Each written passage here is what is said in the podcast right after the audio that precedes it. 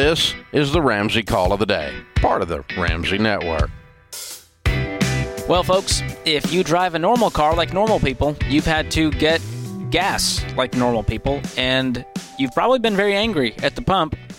Here in uh, our neck of the woods, gas is running about $4.30 right now, which is about double what it was, it feels like six months ago.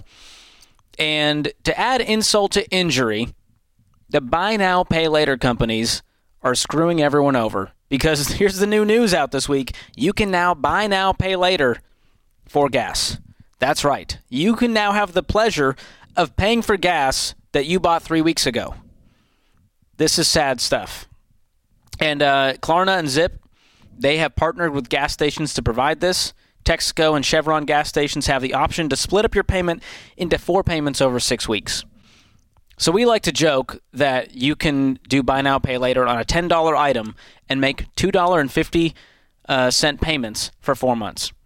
And now you can do that with a gallon of gas or 10 gallons of gas. And we just released our Ramsey Research State of Personal Finance annual report.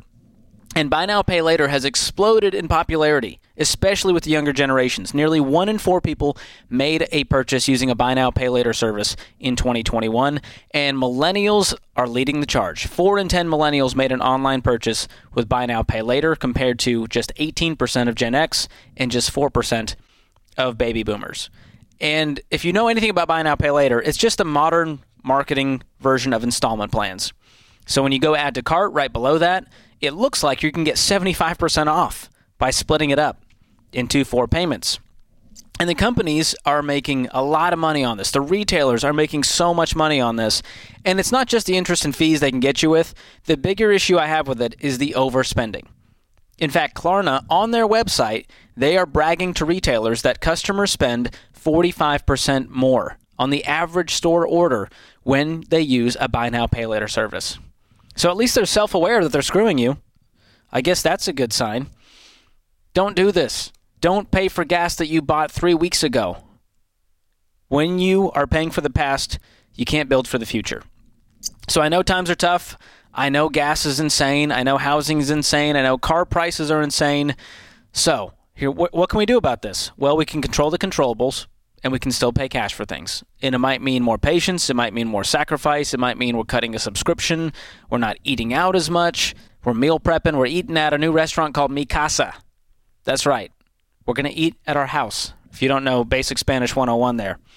So this is sad to see, and I want you guys to stay away from the buy now, pay later schemes. I want you to delay your purchases, be a wise spender, stick to your budget. And if you want to learn more about buy now, pay later, we did an entire episode on this on season one of The Fine Print. You can find that wherever you listen to podcasts, and it's called Afterpay, Affirm, Klarna, Should You Buy Now or Pay Later. You can go check that out wherever you listen to podcasts. Thanks for tuning in to the Ramsey Call of the Day. To check out all of our podcasts, just search Ramsey Network on Apple Podcasts, Spotify, or wherever you listen.